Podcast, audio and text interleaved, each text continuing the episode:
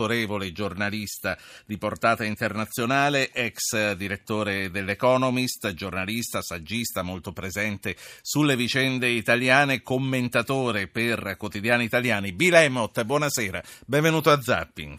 Good evening. Buonasera.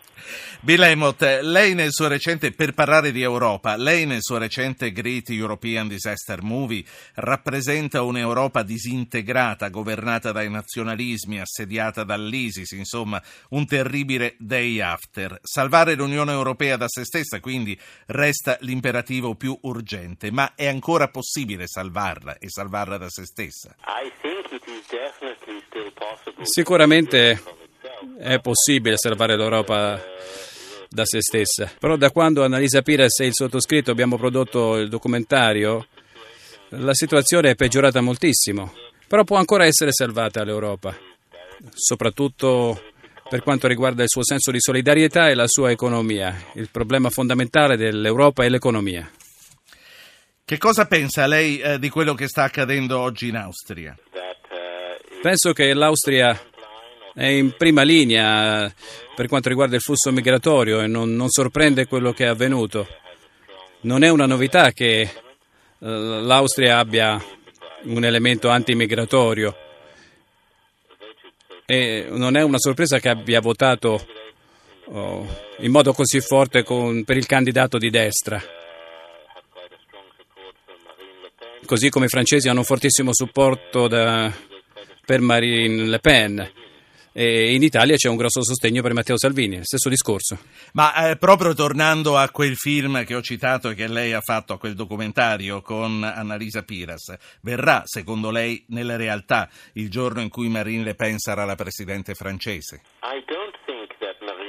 Non credo che Marine Le Pen diventerà presidente francese, però se guardiamo quello che sta succedendo negli Stati Uniti con Donald Trump, questi personaggi diventano sempre più forti.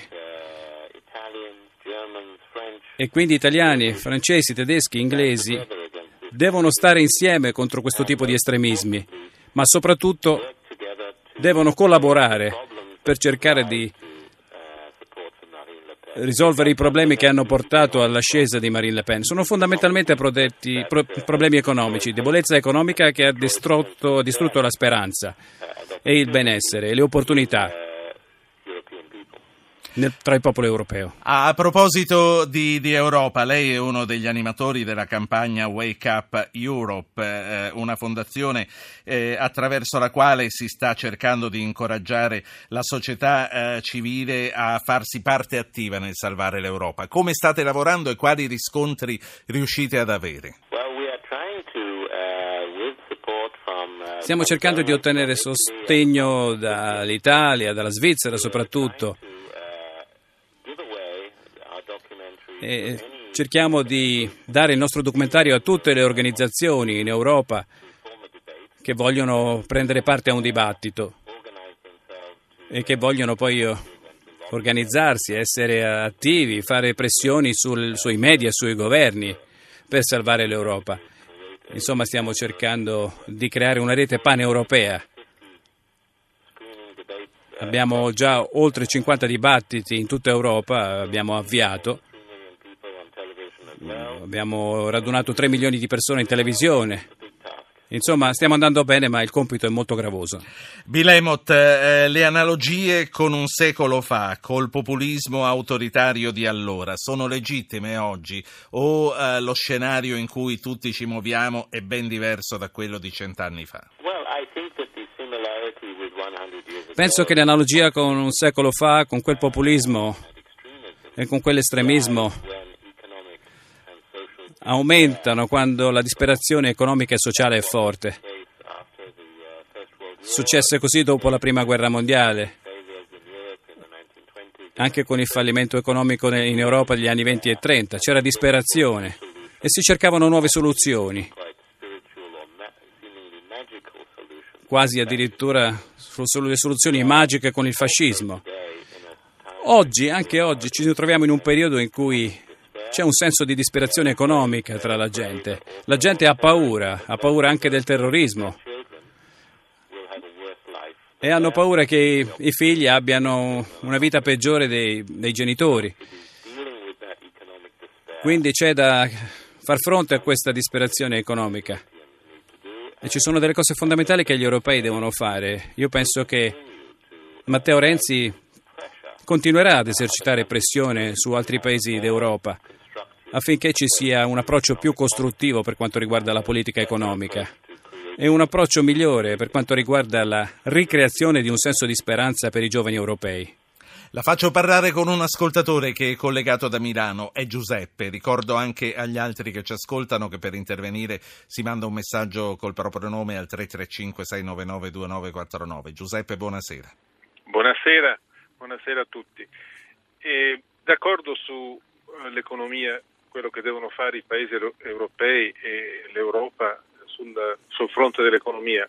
Però oltre a questo, eh, io penso che molta della gente che eh, oggi è scontenta dell'Europa, paradossalmente lo è perché eh, ha aspettative superiori a quanto eh, l'Europa stessa oggi eh, abbia a disposizione in termini di trattati e istituzioni. Certo, noi sentiamo la voce, soprattutto in questi ultimi anni, degli estremisti, quindi della minoranza che proprio dell'Europa non vuole nemmeno sentir parlare. Però la maggioranza, come dicevo, ha aspettative forse superiori. Ora, la domanda è questa, quindi a parte l'economia, secondo Bill Emmott, che cosa deve fare l'Europa e quindi ciascuno di questi paesi insieme per fare progredire l'Europa verso una maggiore integrazione, perché il postulato è questo, maggiore integrazione vuol dire maggiore stabilità. Sì. Eh, grazie signor Giuseppe, Bilemot a lei. Uh, grazie mille per la domanda Giuseppe. Io sono convinto che l'Europa debba trovare dei programmi concreti, collettivi, che siano economici ma non soltanto economici, per dimostrare che la collaborazione è positiva e costruttiva. Ad esempio, penso che si potrebbe collaborare su un programma per una rete paneuropea, una, elettrica, che potrebbe costare un sacco di soldi, ma sarebbero soldi spesi benissimo, in, di modo che noi saremmo interconnessi in modo inestricabile.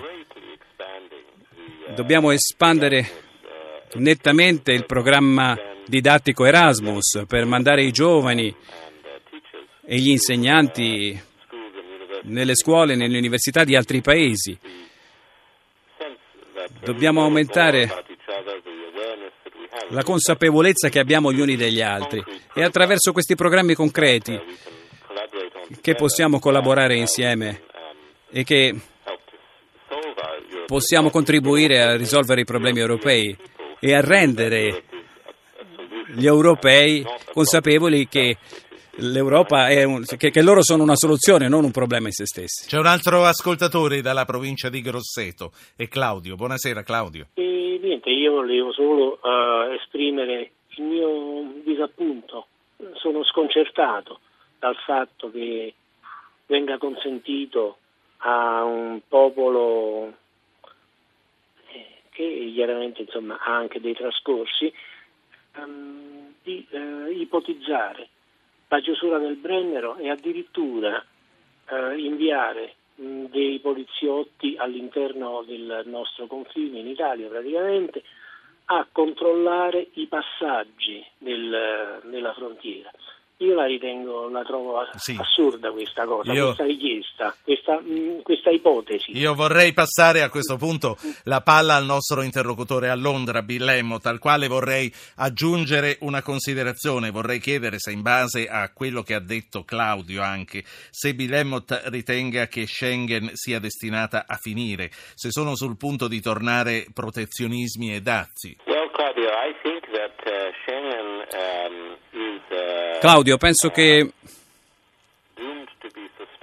Schengen sia destinata ad essere sospesa per qualche anno, non, non finita, non conclusa, ma penso che la fiducia pubblica in, uh, di molti paesi nell'idea di una libera circolazione completa uh, della gente sia stata distrutta dalla crisi migratoria.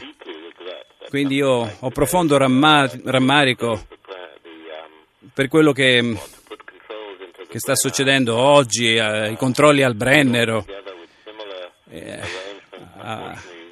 abbinati ad accordi simili tra Copenaghen e Malmo, per esempio, a, a quelle frontiere lì o altre frontiere. È una cosa deprecabile.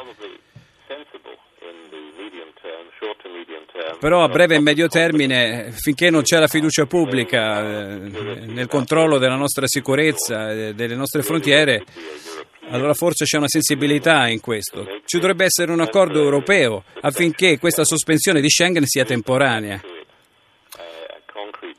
con un piano molto più concreto, autentico, per cercare di affrontare la crisi migratoria, con un investimento molto maggiore per quanto riguarda il controllo delle frontiere esterne.